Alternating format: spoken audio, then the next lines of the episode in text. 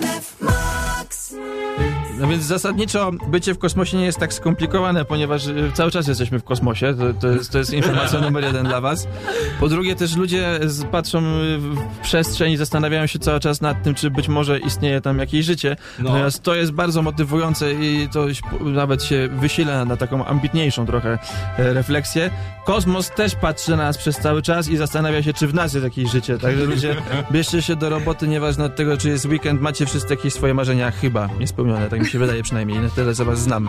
Ostatnio przeczytałem taki fragment bardzo ciekawej wypowiedzi naukowej, oczywiście nie pamiętam z tego nic poza samą treścią, żadnego naukowca, że Ziemia jest bardzo dobrze widziana z dziewięciu punktów w kosmosie i to znaczy, że gdyby w kosmosie było naprawdę życie i chcieliby nas zobaczyć, to mają taką możliwość.